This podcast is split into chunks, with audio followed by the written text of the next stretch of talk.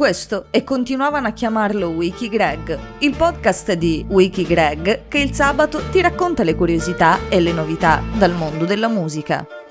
I tuoi gelatini preferiti. La tua nuova pozzina. I tuoi gelatini preferiti.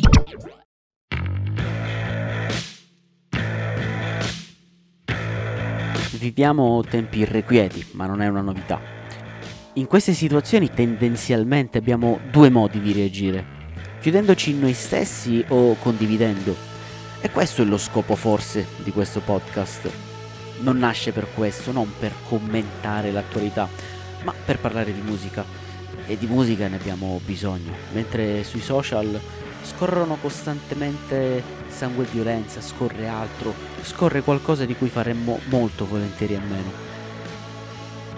Nei tempi irrequieti personalmente mi placa molto la musica altra, mi rilassa il dream pop, ma alcune volte cerco musica italiana nella mia memoria del passato per ritrovare e riprovare determinate sensazioni.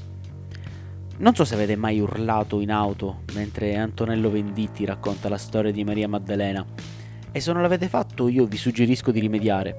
Ma oggi vorrei spendere due parole su un brano di sfavillante attualità, quello che da qualche anno definisco quella come la canzone italiana più cattiva di sempre. Non è la prima volta che qua dentro si accenna qualcosa riguardo Fabrizio De André, ma è la prima volta, questa sì, in cui si affronta davvero la sua musica. De André ha un difetto, eh, è il Corrado Guzzanti della musica, molti lo adorano a priori, solo per il nome che si è fatto. Ma parlare dei suoi dischi e altra roba, discutere della sua discografia non è affatto semplice. Personalmente ero un adolescente ingenuo quando mi approcciai al primo ascolto della discografia di De André.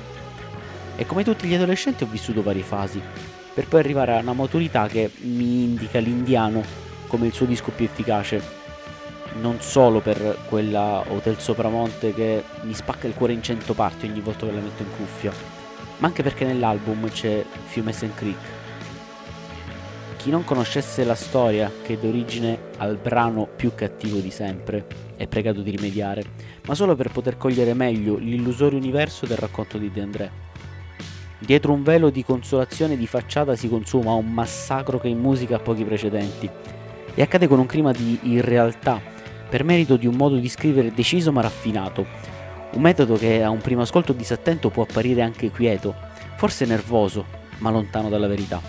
Non ho mai perdonato a De André questa canzone, non perché sia brutta ovviamente o per un qualunque giudizio di merito, ma perché è illusoria. Ammorbidisce la violenza tra le pieghe della speranza, una speranza che come diceva un tale più importante di me è una trappola la nasconde nel desiderio dell'inaturale, nell'uomo che capovolge la sua indole bastarda, in una ricerca di un lieto fine che non c'è stato.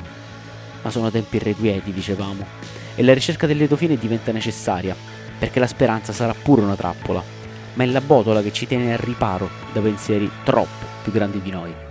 Se questo podcast ti è piaciuto, allora mettici un mi piace e continua a seguire tutti i nostri podcast sul canale Instagram dei tuoi gelatini preferiti.